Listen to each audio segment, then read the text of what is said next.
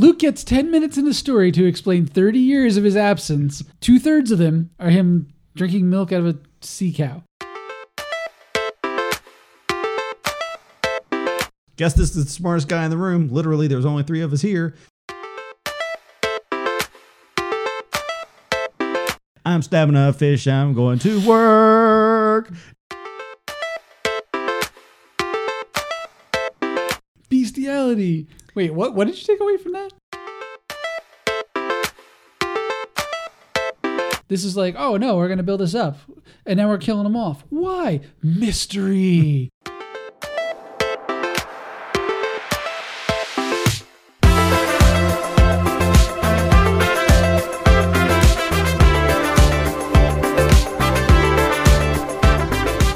Welcome to General Geekery. Specifically, it's a podcast. I'm Lou. I'm Ben.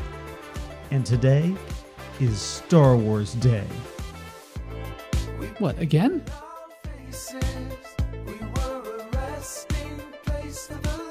Going back to Luke. We're essentially talking about Luke right now. Yeah. On Canto Bite. That would seem completely unnecessary. The second audience, I keep splitting this up, but it's first perspective. I think it's a very interesting...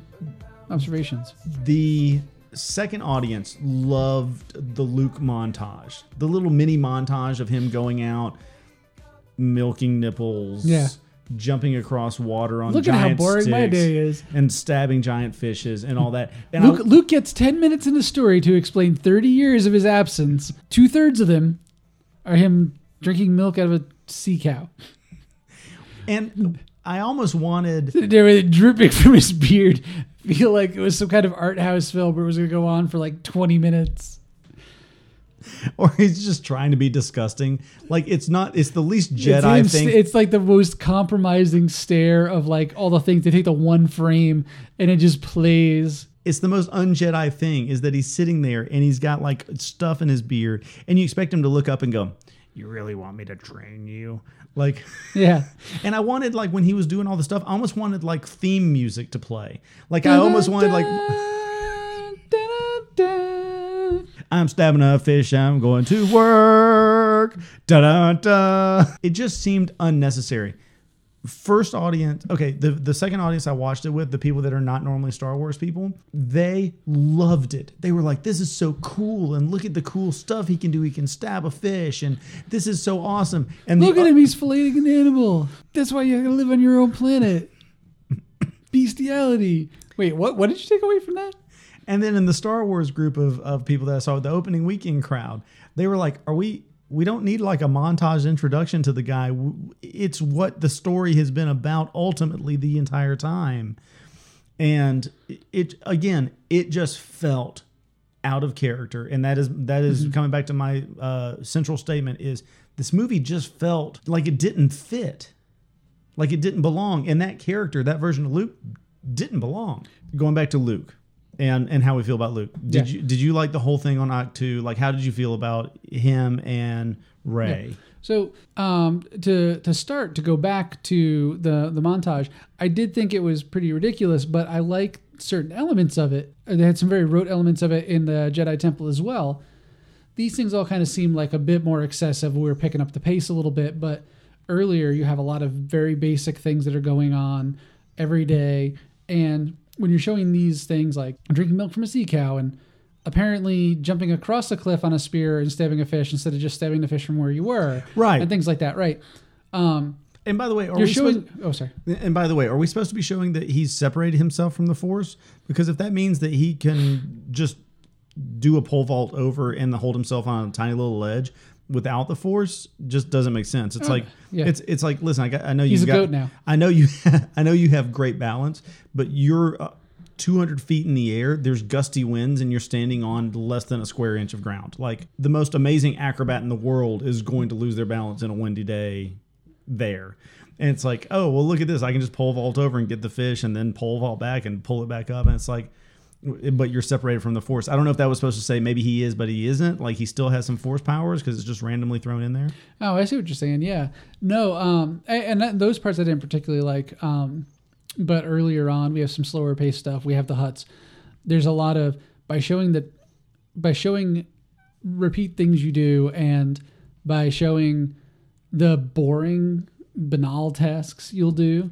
What it can do is it can set a very... It can set a tone. It can set a very like boring, vanilla tone and lower expectations and such. It's a technique that's used a fair amount in, you know, another beloved franchise, Game of Thrones. When Samwell Tarly goes to the Buchanasium. The Citadel. Thank you. You're welcome. When Samwell Tarly goes to the Citadel, you have Samwell Tarly going to the Citadel, and they have about 5 minutes of an episode dedicated to him emptying bedpans and stuff, working his way up. The boring ass shit. But you know what? It worked really well there. If that's what they were going for here, it feels like it was really muddied and it didn't land a lot, like no matter what. Right. Like, it didn't. Yeah, it didn't land. I mean, even in the crowd that was, you know, the newer crowd, it still basically sounded like they're like, oh, okay. Yeah. This is a guy who goes around like stabbing fish for, I guess, some reason. 'Cause do they not feed him on the planet? Like, he has to get his own food, or... Well, again, it's one of those things. Yeah, exactly. Like, it opens up all these weird questions, and it feels like it ended up really dulling a lot of the story they were trying to sell. Because, like, we're going to give Luke 10 minutes. 7 minutes of it is him here doing these things. It just didn't... That's what didn't feel like the same movie series to me. Again, central thesis, this doesn't feel like the same movie series to me. And to that point... When you look at Yoda, because you talk about like being goofy and eccentric, and this is kind of our Dagobah scene, is Yoda, of course, is really silly, and he's, you know, banging on R2 and stuff like that. But then that's just a short little thing to be like comedic and off-putting. And then when he's like, seriously, I need to know about this Yoda guy. And Yoda turns real serious. And then we have this very serious, like, you know, you're not ready, just like your father, you know, fuck yourself, girl. Right. It's a short amount, like you're saying, 7 out of this 9 or 10 minutes. This is the opposite. This is like 1 minute of like funny little stuff, you know, like that sort of thing. But then it gets serious.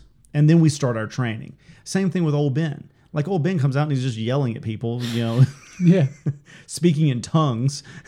Houdini yourself. And then he's just, you know, old Ben out there. And then all of a sudden it's like lightsaber time and sit down. Let's have a family talk. You know, one of those talks. Get that like off my sandbox. That like dad or granddad or mom or grandma, depending on your situation, sits you down. And it was like, all right, it's like all fun and games and you're playing Trouble. And then you stop for a second and you go, we need to talk about some real shit. Yeah. They all made that flip. Luke didn't make that flip. Luke was just, I'm upset, I'm broken, I'm lost with the Force, I'm out in the middle of nowhere, I've run away, I don't want to train you, I don't want to even be part of this whole thing anymore, which is ridiculous because he is arguably, by most people's account, or at least a lot of people's account, the most powerful Jedi to have ever lived. Mm-hmm. And then faced with one hardship, one difficult choice, he turns his back on everything he's ever known since he was a farm boy. And it just doesn't make sense. You know, it's all these, it's just another one of these left turns that's made just for the point of just being different and saying, we're going to go a whole different direction. It's like, but that's, you're not playing service to the character. You're knowingly making choices to say, I don't care what you thought about these characters before, we can do whatever we want to with them. And this is the direction we're going.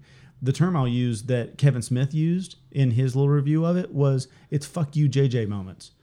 It's like Rian Johnson and JJ Abrams never actually got into a room together and never were like, well, let's make it like a consistent story. You know, like, let's keep the tone the same. What are you doing with this scene? Cool. What are you doing with this scene? None of that. And Rian Johnson said, he was like, when I was writing this episode, I didn't watch The Force Awakens. Oh yeah. And I was like, and I'm sitting here, I'm like, you're making the sequel. These are very different movies, so it shows. You're making the sequel. But what kills me about all of this is I was, as I said in the last episode, I was first exposed to Star Wars by TBS 4th of July marathons, where I wasn't at the pool playing. I wasn't in the backyard playing wiffle ball. I was sitting down with graham crackers and milk and watching all of 4, 5, and 6 all together, all back to back. It felt like one whole day of a story with a great payoff. This movie, 8 versus Force Awakens, doesn't feel like the same movie franchise. And that's where my problem lies with it. is I like the characters. I smiled the whole way through.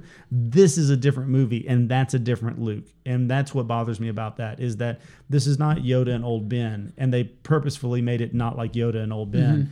Mm-hmm. This is Rian Johnson's version of the story, and he's chopping down your heroes at the knees. To me, that didn't really... That's not how I got that, because, you know, I came from the, well, it's been 30 years, we end Jedi, Return of, not Last of, you know, with this victorious Luke. He went and he confronted his father, and he talked him down from the dark side and all, you know, and, you know, it's something I've wondered is, how does he feel? He set out on this mission. How does he feel about it now that he's seen it all done? Is he super into, oh, you know, there's no such thing as going to the dark side and not being able to come back and redeeming it there? Or does he look at it and say, damn, that was actually a shit ton of work. In the end, I don't know that really made much of a difference. That's really depressing. Like, maybe maybe this good, bad thing isn't really a thing. Like, and what happened to the character over all those years? You know, I'm willing to... Now, they didn't really give you that. They spent a lot of the time. I didn't see it as taking the piss from... I didn't see it as taking the piss from Luke. I saw it as we're showing you... You know, we're trying to do this thing where we're showing you his life is really boring and he's really separated himself. He's not doing anything extra special. We're trying to drive that home through this, like, rote, boring, everyday stuff. And I just thought it just didn't land. Because that's how I saw it. Like, I saw plenty of time for Luke. I saw the ending of 6 as not as much of a downer, but as much of a potential downer as the end of 5, which I think is something I wanted from 6, having, you know, seen 5 and being like, dude, this is awesome. This is not a happy ending. So I wanted a not happy ending for 6 too. And what I see is a Luke who's not in victory. It's in like a bittersweet break even and possibly a disappointment to what he thinks about how good and bad and everything is. He's like, well, you know, maybe they're not so far removed and maybe it's not such a big deal. So for me, I just didn't like it because I didn't think it was well done. But maybe I was expecting too much from it. But as far as that goes, I was willing to give Luke the credit, I was willing to give the benefit of the doubt to the idea that Luke over 30 years kind of went off the deep end, because I saw the ending of 6 as very mixed and even a downer. So I was willing to accept the negative Luke. So that's interesting. Again, knowing Hamill's opinion on it, you know, he's obviously Luke. This is just... Yeah. Well, and what I was... One nerd's take on it. Well, what I was going to say though is you're right though, is Luke, certain aspects of Luke in that whole little montage scene didn't really land for you, but and you were one of the ones that were in one of the early screenings. It did land for that second audience that I watched it with.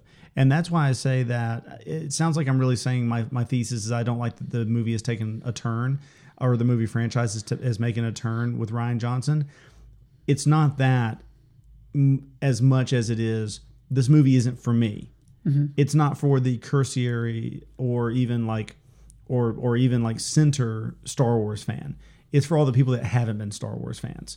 That's what this movie was about. That second screening, the people that still went to go see it, even though they probably wouldn't have ever gone to see 1, 2, and 3, mm-hmm.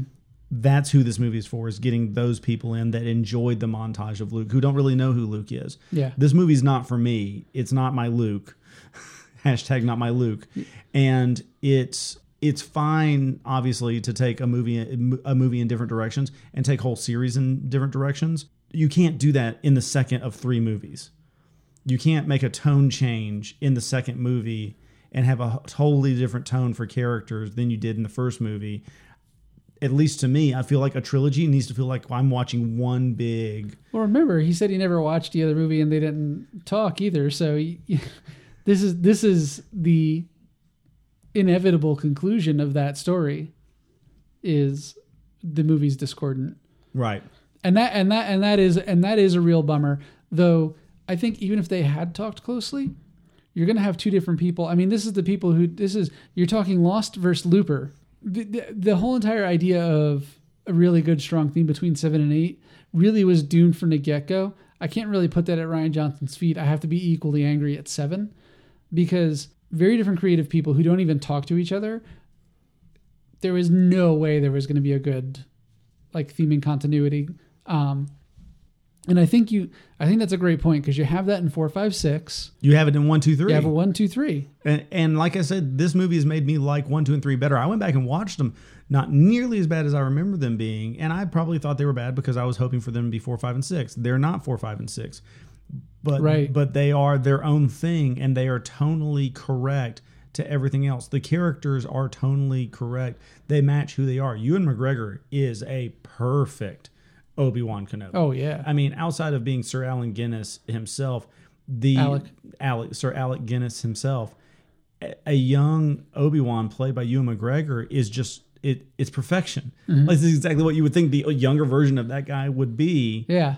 And it can't be better. This movie did not match that tone, and the characters to me didn't match the characters that they were before, and that's the thing that I have a problem with. As I've taking the far side, extreme side on, 7 being basically 4, pretty much, to the beat, with time to reintroduce old friends.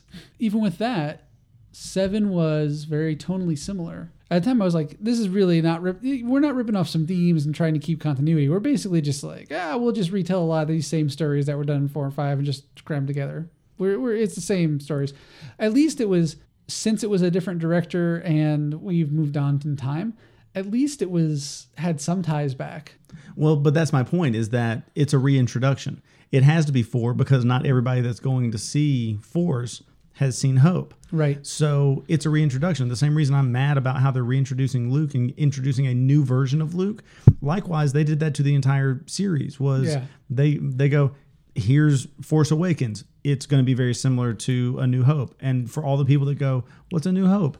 That's what they're wanting is... It's not for us. It's not for the serious or even, outside Star Wars fans of 4, 5, and 6 and 1, 2, and 3. This mm-hmm. this is for all the other people. Well, and this is something that I think affects my consideration of all this as well. And I don't know if it's fair necessarily, but I think this is just where we're at. Disney didn't buy Star Wars to not make a profit on it. Disney paid a lot of money to get this, and they just crossed that. Yep, and they already paid that back. Yep, they just crossed it with 4.6 billion. Yeah. So that was their goal from the get-go. And then, obviously, they just crossed payback. They want to make multiples on it. This is going to keep going. They have to widen the funnel. Disney has to bring in new people. It has to not lose them. So I don't know how much influence that had on the directors and the direction of the movie. But I can say that I know for me, I totally expect us to be going out and trying to grab new people as much as possible and minimizing fan service in favor of bringing new people into the funnel. We're in for 9 because you got to close the story, and we're in for the side movies. We're in for Rian Johnson's trilogy. They could cook Chewbacca on a spit in 9. We could take C-3PO and R2-D2 and strip them down for parts finally, and have a Daisy scene, and you and I will still be like, yeah, but I'm going to see the rest of them. Right. But here's the thing. That's guaranteed money from Disney. In my mind, something that weighs on it is, this is not going to be always Lucas. This is not always going to have the Lucas consistency. Also, not only is it not going to have that, it's going to have the constant pressure of bring new people in because I need new plastic shit to sell. Right. Here's the thing on the money side of it, though, is you're right. We are into it for it. We're going to go see all of them. We as Star Wars people. Sure. And they need to get more eyes in. But here's the thing that I guess they're learning after this movie, and I would have never thought of, is it was the biggest first week to second week drop off of a movie of all time. Made $220 million in the first weekend and had the biggest drop off percentage wise to the second week of any movie ever. Now, yes, more eyes went to go see it, particularly that first weekend, huge first weekend.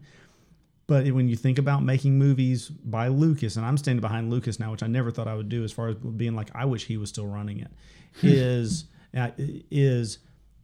with Lucas films, even episode 1, 2, and 3, you don't have that big drop off and you still are some of the highest grossing movies of all time. Why? Star Wars fans are fanatical. We go see the movies. I saw Force, and again, I consider myself kind of just barely on the far edge of the galaxy, coming soon to Disney World. I'm on the edge of the galaxy of being an actual Star Wars fan compared to how much people love and know Star Wars. Even with that, I saw Force Awakens five times in the theater. I saw this one twice in the theater, but the only time I saw it, the only reason I saw it a second time was to be like, is that really what I just saw? Star Wars fans rewatch these movies and make huge box office. This had a huge drop off, and after you account for how much it cost to put out all the advertising, there was less of a profit margin. Now, it still made a ton of money, but there was less of a profit margin as well before, and a huge drop off because everybody saw it, quote unquote, everybody. So you reach, say, 20% more people of the general populace, but your 80%, 50% of them saw it multiple times. Mm-hmm. So you're making up that gap by being like, we're going to kind of make movies for Star Wars fans. That's what Lucas did. Disney's not doing it. Oh no, Disney's making it for volume. They're following the standard, your Walmart model. You're selling these at a loss. Yeah, but we'll make it up on volume. Right. And that's totally what's happening to it. One might say that maybe Disney's not leaning really hard on the directors and this is just coincidence and it's reading too much into it because there's no proof that there's like that Rian Johnson was coerced to be like, here, write the story around the Porgs. He comes back with his first draft. Not Porg enough. Well, and Rian Johnson's going to get his own trilogy. And here's something else I have to say about all of the different things in Star Wars universe is obviously there's a lot of different versions of Star Wars. I mean, you've got some of the animated series, you've got Rebels, you've got Clone Wars, you've got movies, you've got Christmas specials that never really happened. Or at least we pretend like they didn't happen, but they have different tones. Rogue One was a war movie like we were talking about. Right. Clone Wars, the first few episodes of that were technically put out in theater. We saw that. But those were that's has a different tone. It has more comedic. Lego Star Wars. It's in the parlance of all the Lego stuff. Sure. It's still Star Wars universe. You still enjoy it. You still hear all the songs. There's just different versions of doing things within the Star Wars universe. Rian Johnson's movie midstream seems like it's jumped, and that's fine for him to do a trilogy that he makes and create the whole world of it. But to me, to jump second movie is what has really kind of set me off about this. But lest we forget, like you were saying, Disney is now making it for everybody. And maybe they took a risk with Rian Johnson. Maybe he's taking the fall for some of these things and they're just going to write them in the next movie. Sure. But you've got JJ coming back to do the next movie. And then Han Solo, you got the two guys that did like What We Do in the Dark and some other great comedies to make the Han Solo movie. They fall off and doesn't really match what's going on with Disney. And they're like, we'll just go get Ron Howard to come in and fix our movie. And it's like, so whatever we feel about this movie, we have movies by JJ Abrams and Ron Howard with the biggest franchise of all time and the most money behind it of all time.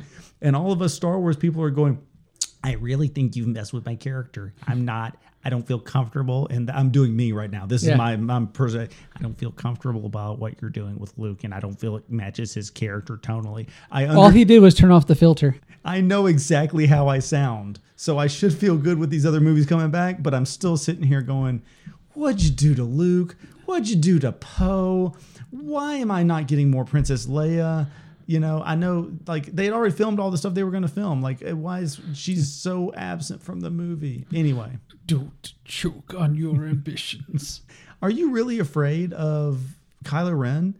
Do you really put Kylo Ren as daunting and imposing of a character as, I'm not even, Darth Vader, of course, Darth Sidious, Darth Maul. I was more afraid of Supreme Emperor Snoke than I was of Kylo Ren. That's it. And they set that up to be like, this is your, yes, it's your Palpatine, but this is an even better version of Palpatine. If you're reintroducing the story anyway, then let him be who he's going to be. And then they literally cut him in half with no backstory, no framework, no emotional tie. Like, there's just nothing to him. He's a figurehead that you just cut to be like, okay, now he's moved his way up the chain because Kylo Ren moves up because this guy's dead. And it's like, he was set up to be so incredibly powerful. And then Kylo Ren just goes, yeah, I see it in my head. You're going to turn on a lightsaber. And he reads the tarot cards wrong and gets cut in half. Yeah, he read them right. He just read the wrong set of tarot cards. If you don't want Snoke as a character, you just don't have Snoke as a character. There's all these other things they could have...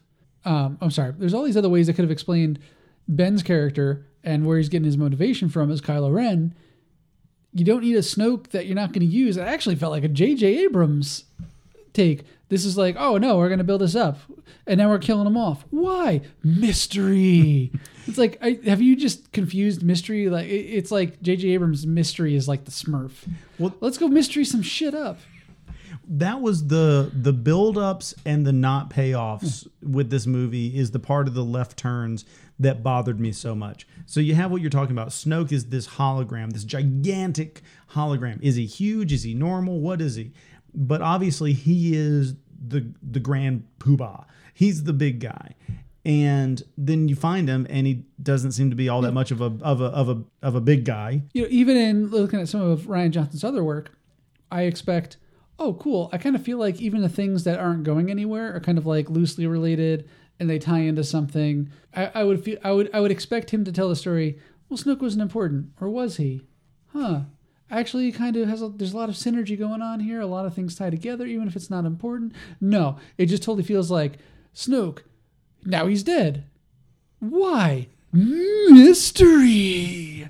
It did not feel Rian Johnson at all. I don't know. But it's like why. JJ. I don't get it. It's one of those FU JJ moments. Yeah. Because JJ builds up Snoke to be like, look, this is the most powerful. This is behind everything. This is the true motivating factor of everything going on. Cut in half by Rian. And then. Yeah. But that would totally be a JJ. That should have been the other way. Rian should have built up his character and then JJ should have cut him down. It's like, what? Mystery. The ultimate version of that. And this, it almost enrages me. We're getting to a point of rage now. Luke's lightsaber. Okay. Maz Kanata has it. She touches it. Russian for my sword. She has a force vision. It calls out to her, as Maz Kanata says. It called out to you, just like it did. You know, what was the line? It just like it did to Luke and his father before him. Mm-hmm.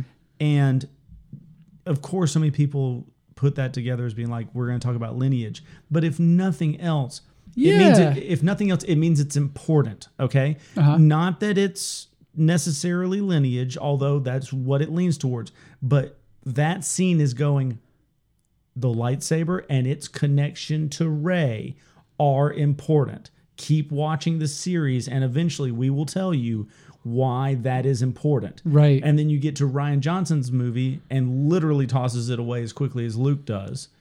And then takes that relationship that the entire movie is, who were my parents? Why did this lightsaber call out to me? Why did I have this force vision? Why is this all calling out? It's like, yeah, Ben, great question. You were really excited about lineage in this one and who Rey's parents were. How did you feel about that scene? All of this is calling out, like the sea calls out to Moana, okay? Right. All of this calls out to her, and it's all saying, you are part of the Skywalker saga. We are watching 9 episodes of the Skywalker saga. Here is the one thing, the one tangible item that transcends all 7 movies that you've seen so far. And you know what it means? Nothing. What? What the what?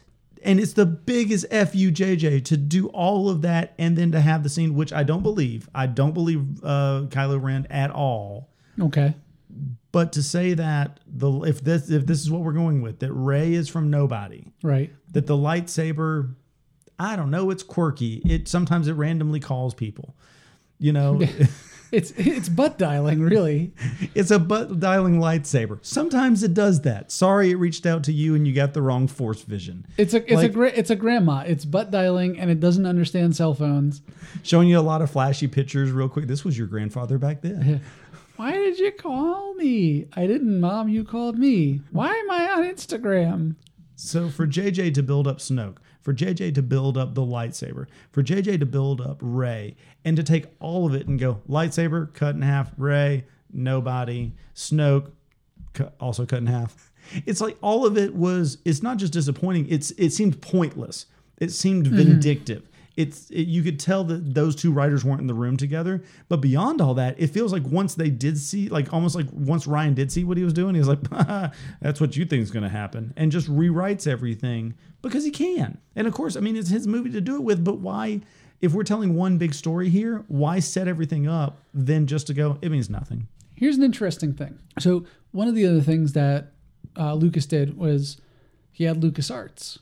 And they also made games. And there was a set of really creative people who worked through a bunch of them.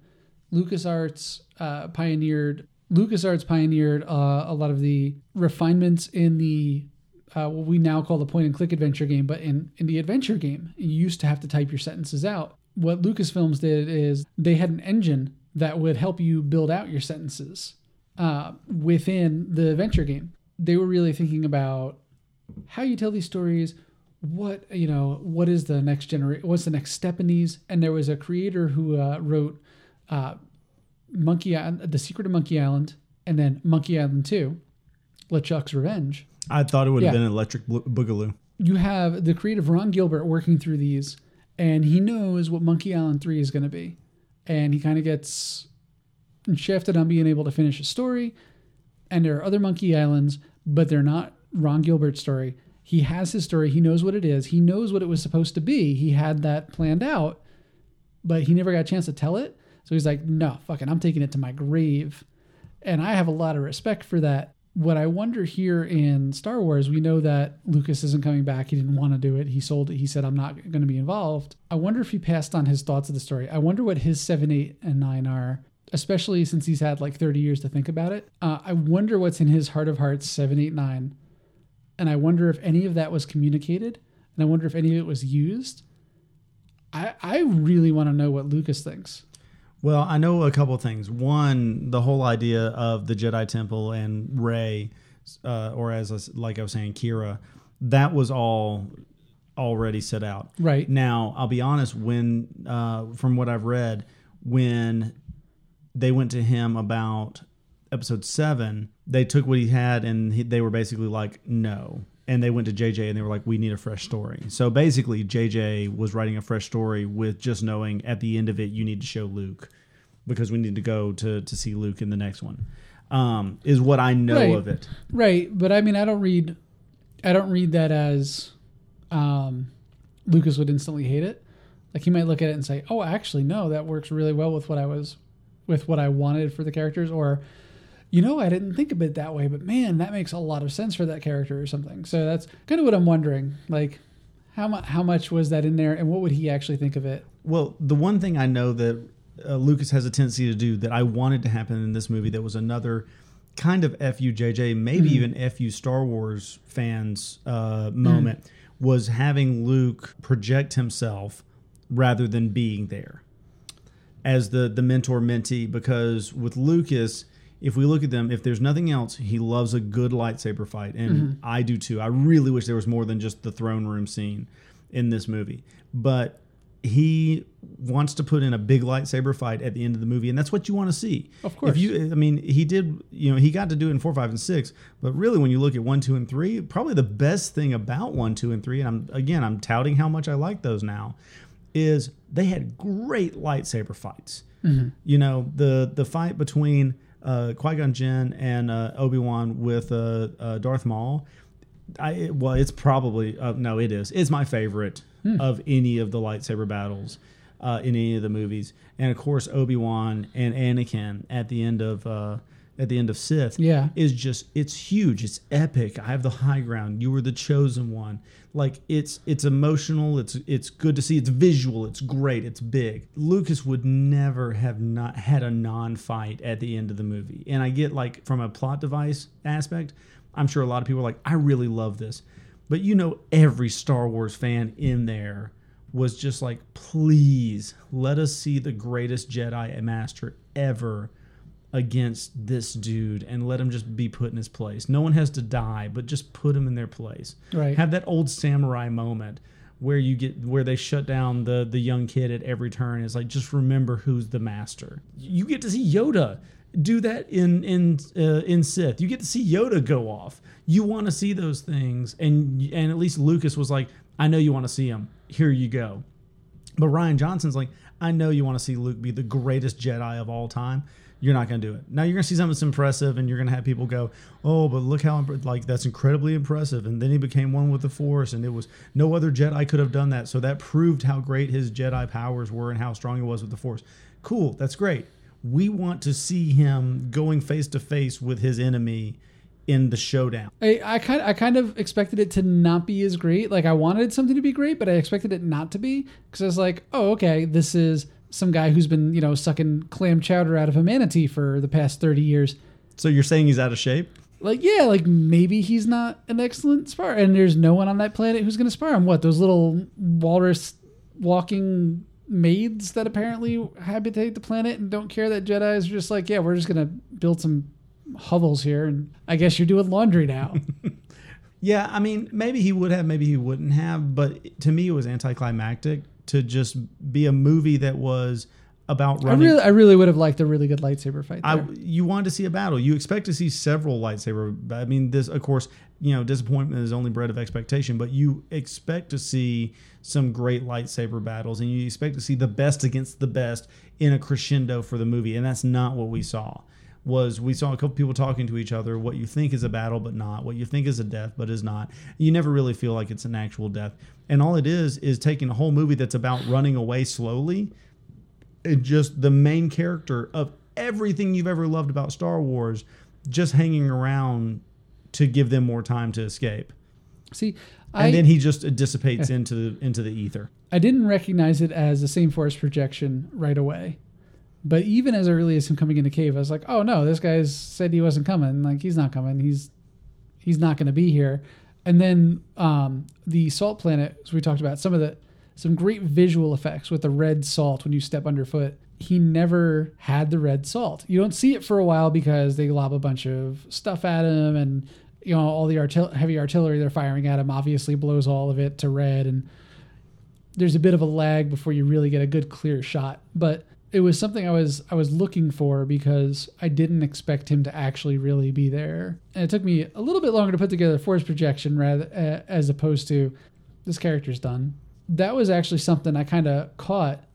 I would have much preferred a big showdown battle and a big lightsaber fight. I think I would feel bad if I didn't stand up for that scene, just because of some of the other stuff that got, you know, managed to get in, all a lot of little subtle things. I thought they were really well done.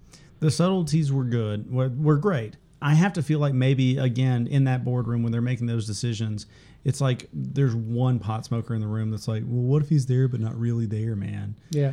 And... well, force projection I didn't like at the level it was here. There is a line in a book somewhere that's canon that Rian Johnson points to, and it's a single line that... You mean in Star Wars Legends? That relates to that. But yes, sure. It is the aspect of changing the canon to match what you need it to do. But here's the thing. This will be the one aspect of me going, here's what I wanted out of this. Because like I said, stylistically, I'm not the director. It's like grading a paper. Write it how you want to write it. The facts are the facts. But stylistically, here's the one thing I wanted. I wanted him to actually be there. And if he's going to die...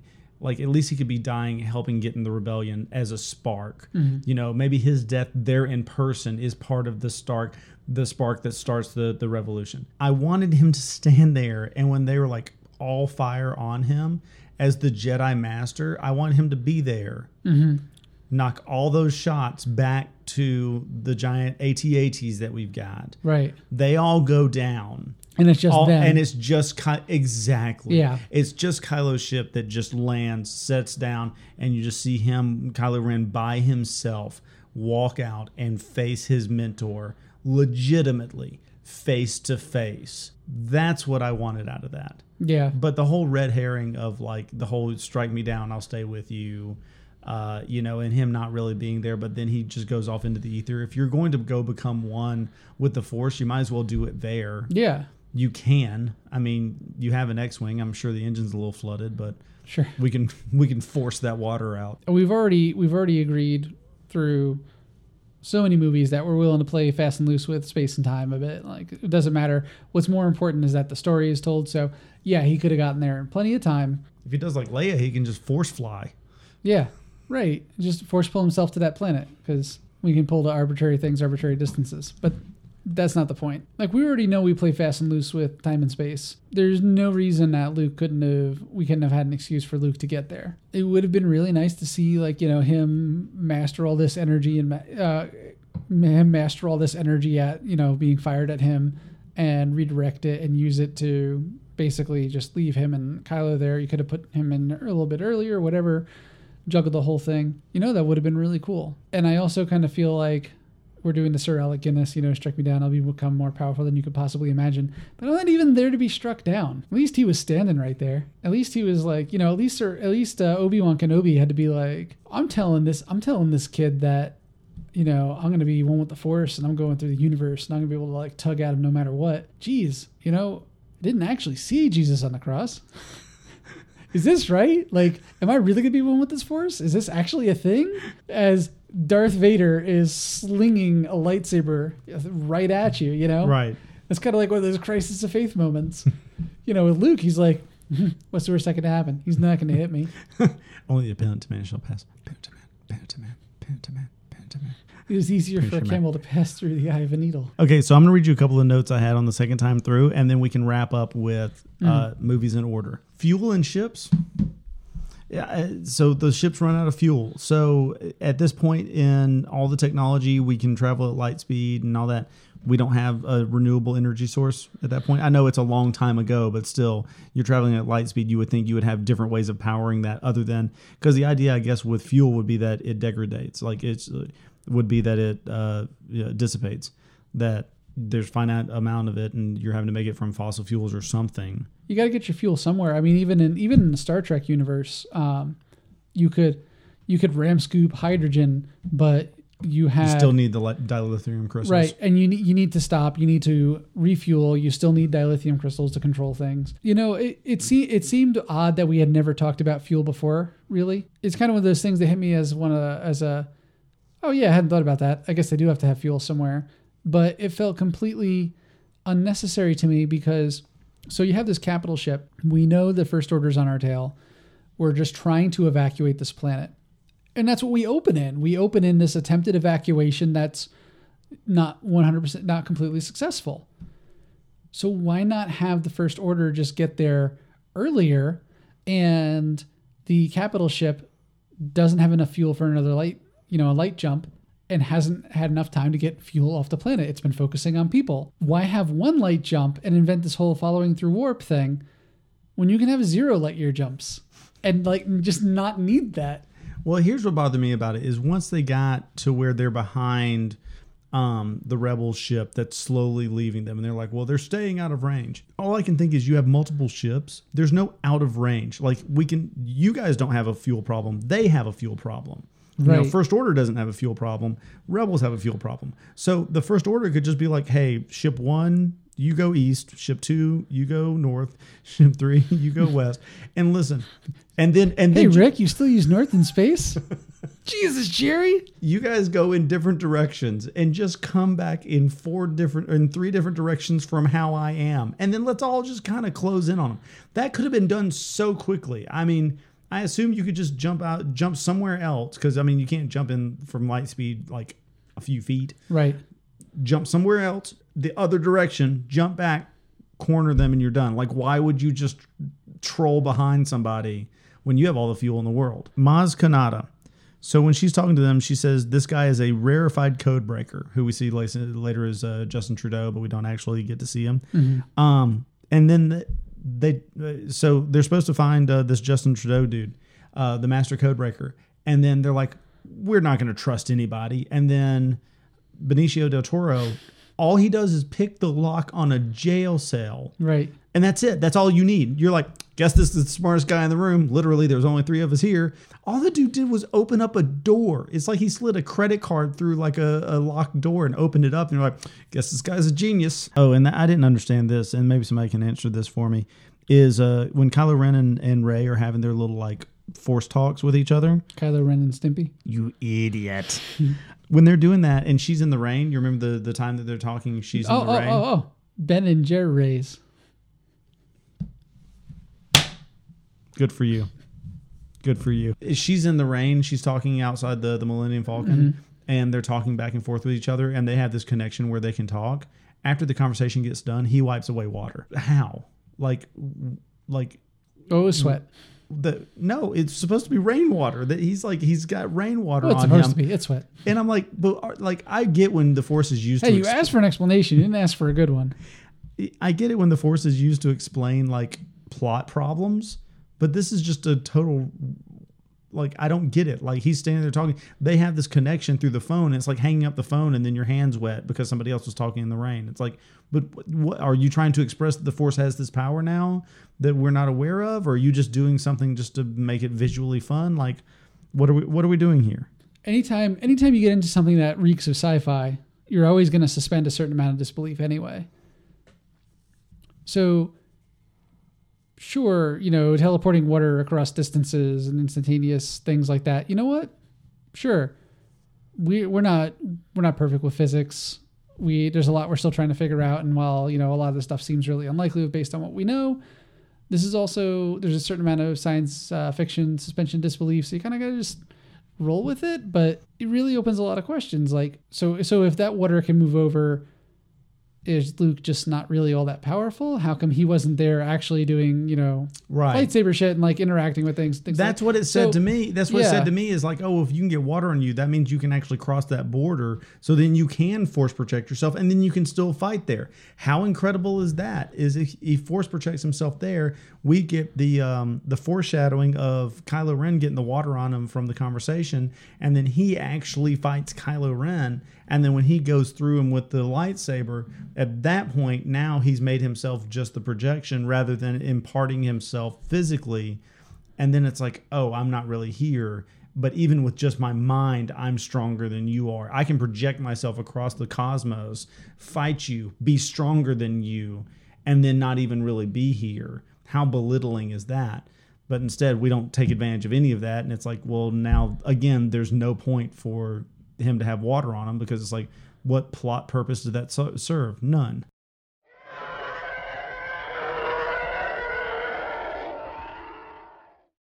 So we got to finish up with, we're putting these movies in order now. Okay. Yes. We're putting them in order. Okay. I would say let's go least to best. Okay. In order. We've got the 8 films. What's your... Mine. Huh? Oh, Rogue. Yeah. Rogue. Thank you. Sorry, eight episodes and Rogue. So talking number 9, what would be your number 9? In this? 1. Episode 1? Yeah. I'm actually going to say episode 2. I respect that. I went back and watched the first 3, and episode 1, even though you don't get Anakin, that's almost to the benefit of the story. Mm-hmm. Pod racing is fun. And Dooku, I mean, not Dooku, Maul is one of my favorite, if not favorite, Sith as far as movie versions. I mean, sure, you know, Darth Vader is Darth Vader, but dude, that fight scene, to get Liam Neeson, Ewan McGregor, and Maul in a fight scene like that, just it is really, really good. Yeah. So I mean, I put that to flip orders. I put that as my next movie in the list as number 8. I put 2 as 9, and then I put episode 1 at 8. So, okay, yeah, I'm just the other way, but I respect that. Okay, so what's your number 8? Well, my number 8 would be 2. Episode 2? Yeah. So we're just reverse. Yeah, we're just the opposite ways. Yeah, gotcha. You think 2 is worst, I think 1 is worst. Right. So what's in your 7th position? Honestly, probably 6. That's pretty tough. I'm going to say Rogue. Really? I'm going to say Rogue. Wow. I love Rogue for what it is, but I want to see more Jedi in my Star Wars movies. Legit. That's fair. I mean, I want to see some lightsaber battles. Yeah. I do. I want to see some things being thrown around, some force chokes, some mind tricks, all that sort of thing. So after Rogue, we're back into you don't have an escape from the trilogy now. You now have to pick the next worst trilogy movie. I do. I got to go Revenge of the Sith. Even though I really do like Sith, and I love the end of it, I rarely rewatch it. Yeah, because Sith is my next. I have Sith above Jedi. I just Return of, not Last of. All right, so number 5. So let's see. I've been obvious. I thought 1 was worse, then 2, then I put Return of the Jedi, and 3. Mm-hmm. I burned through my original trilogy. Mm-hmm. I'm at 6. Probably 7, I think, is my next. Really? Yeah. At that point, I go 6. So yep, Jedi for me at that point falls in at number 5 on that. Yeah. I've used 7. For my 4th spot. Yeah, we got 4 more. Yeah, number 4. Yeah, number 4. It's got to be 8. It is for me too. It is for me too. I have a greater appreciation for the prequels now that I've seen / lived through 8 and lived through what the world is. And a lot of it is just fear of what's coming. But now that I've lived through what the world could become for Star Wars. Notice, 8's higher up. I mean, it's number 4. So yeah, it's still higher up. It's still a good movie. Yeah. I still enjoyed it. But it's beat the trilogy. But I really thought it was going to be 1 or 2 for me. I really did. Yeah. Okay. So I guess I've been leading them all 4 on 3. Yeah. Next is Rogue. I really liked Rogue. You really liked Rogue. I really did. That's really high. What was it about Rogue you liked so much? I liked that it was a Star Wars story that was not in the Skywalker, saga. Mm-hmm. It was not part of the Skywalker saga. It led into 4. It led into us finding Luke, but nothing about it was particularly important. Like Leia puts these plans on a disc and gives it to R2-D2, or many Bothans died to bring us this intelligence. We don't need to know about it. That's always been the modus operandi. Mm-hmm. The way we've always operated in the Star Wars universe is, here, I'm giving you something. Accept this, unobtainium kind of thing, right? And you're like, cool, done. Awesome. Rogue One, what I really liked about it was, this was kind of a story in there. So it was, as much as it was involved in that Skywalker saga, it was not, in my mind, part of the Skywalker saga. It was a Star Wars movie or Star Wars story. This was a Star Wars story, and it really did something different. And it was true to the theme of the rebellion and sacrifice and roguishness. And I thought that they did a really good job of telling a story that was in the stars. This felt like a EU movie to me. Mm-hmm. This felt like everything I've wanted out of that in the original Star Wars live action kind of style. This is what I'm hoping for by having Disney buy this and saying, no, we're going back to the Star Wars universe. It's not that I don't want to finish 7, 8, and 9. It's not that I'm not interested in the Skywalker saga. I don't know that this is Lucas's Skywalker saga. I grew up on Lucas's Skywalker saga. I really wanted EU movies and stuff. And Rogue One was that to me. Rogue One was, there is more in this world of Star Wars than the Skywalkers. Not that I don't like them. You can't give me 10, 11, and 12 in a Skywalker saga. Right. You need to give me something else. Right. And that sounds like what we're going to do. Yeah. So moving on to number 3 is, and I'm even still debating it as we're talking here, is A New Hope and A New Hope are my 2 movies that fall into that place. And it's hard for me to figure out which one, but I'm going to say, after rewatching 4, 5, and 6 and rewatching Force, my number 3 spot goes to Force. There was a time that it was number 1. I watched it more in the movie theater than I've ever rewatched a movie in the movie theater of all times. I saw it, like I said, I saw it 5 times in the movie theater. Yeah. And countless times after that.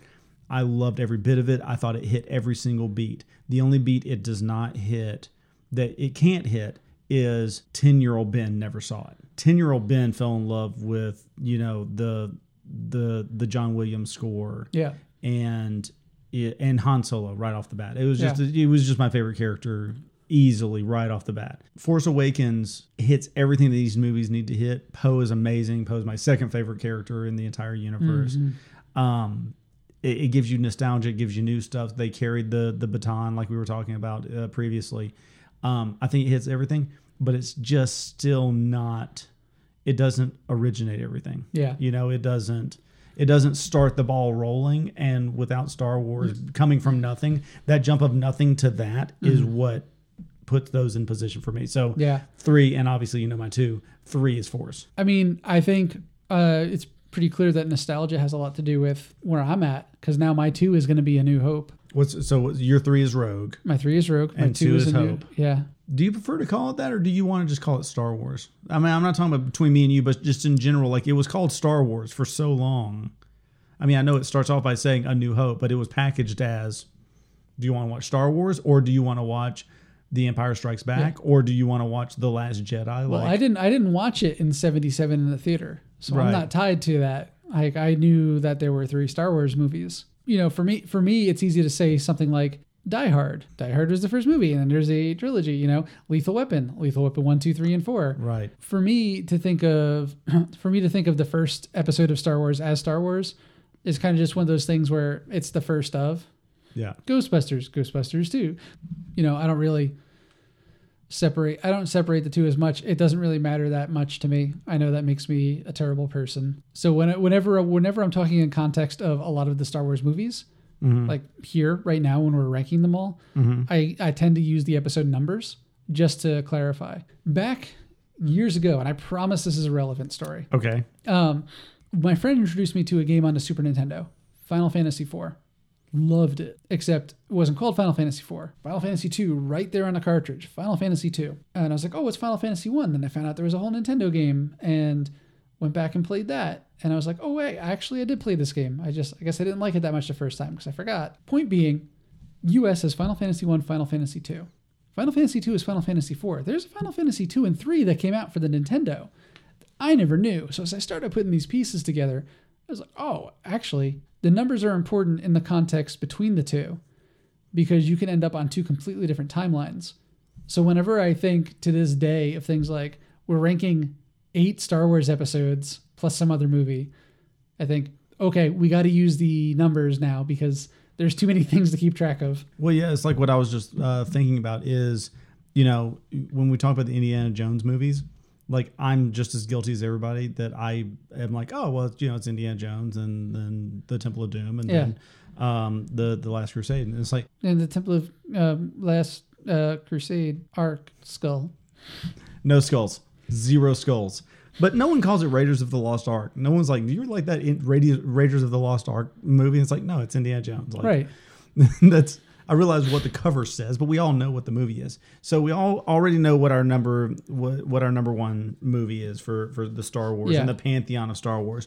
Why? Why does that make Empire for you? What makes Empire to you?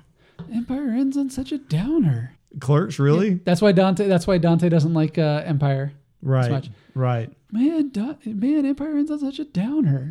But I'm totally a Randall here. But that's what's so great about it. This was a movie that was not like I really enjoyed the Back to the Future series, kind of contemporary-ish. Contemporary-ish for me in my experience with them. Back to the Future Part 2 is kind of this awesome, we're doing, you know, big awesome things. Oh, a train to be continued. You gotta follow us. This is gonna be awesome. At the end of Empire, this was a very different thing. This was clearly a big budget movie made for people to go out and see the movies. First off, I Am Your Father. Spoiler alert. 35 years later, this was massive, right? This was not at all what you were expecting. You knew Luke's dad was dead and he was going to kill all the evil and his dad was great and all this stuff. But there's also this whole thing where, wait, this guy's his father. He's going to chop off his hand? He didn't think, man, when I was like rolling around burning in a magma field with no limbs, that really fucking sucked. I don't want to do that to somebody else. No, he was like, you know what? This is good for you. This builds character. Still parenting to this day. Yeah. Like these are massive things here. It's my favorite for similar reasons.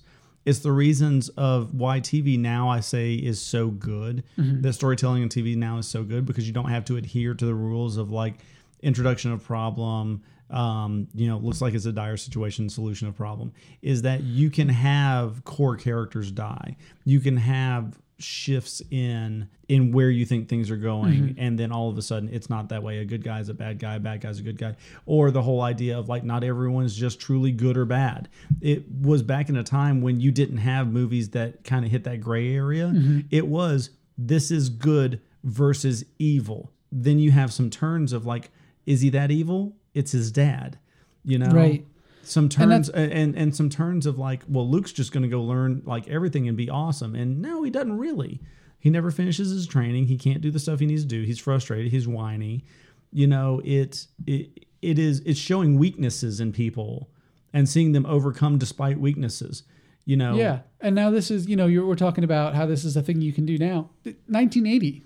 Right. Like that was not what you expected the second movie and what you know of, you know, post fact to be a big budget thing. Right. Like we watch TV shows now and I'll use like an example like Downton Abbey. Yeah, I'm going to say Downton Abbey. And you have certain characters.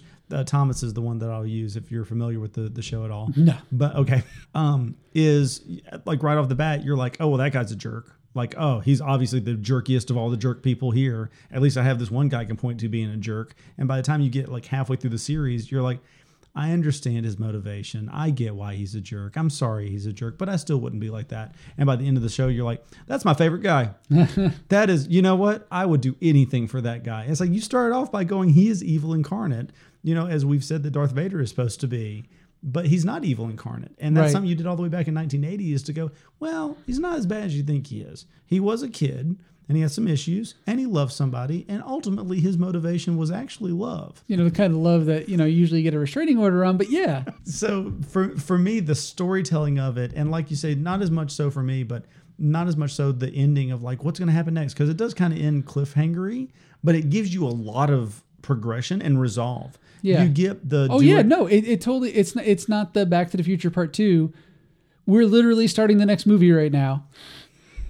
Just stay tuned. And these scenes are literally from Back to the Future Part 3 that we're taping and is already half done. Like, this is a very... This could be it. Like, you know what? This kid kind of left when he was still in training. He doesn't know what he's doing. Maybe this is it, you know? He gets on the Millennium Falcon and they figure out what's going on with his hand. And he's like, no, you know what? Fuck it. This is dumb. I'm done. You don't know what to expect out of 3. It's just They're just looking out at the horizon and not knowing what to expect. Hey, remember Han? Guess what? He's getting his comeuppance. And this has been General Geekery. Specifically, it's been a podcast. He's Lou. He's Ben. Oh, I was supposed to have a fact. Famous quotes. Pop culture reference. Okay. Your counterpoint. Downward inflection. Upward inflection.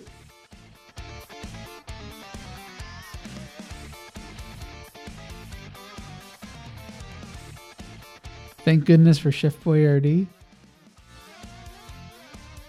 It's in your grocer's freezer. Sounds like a horror film. The food is coming from inside your grocer's freezer.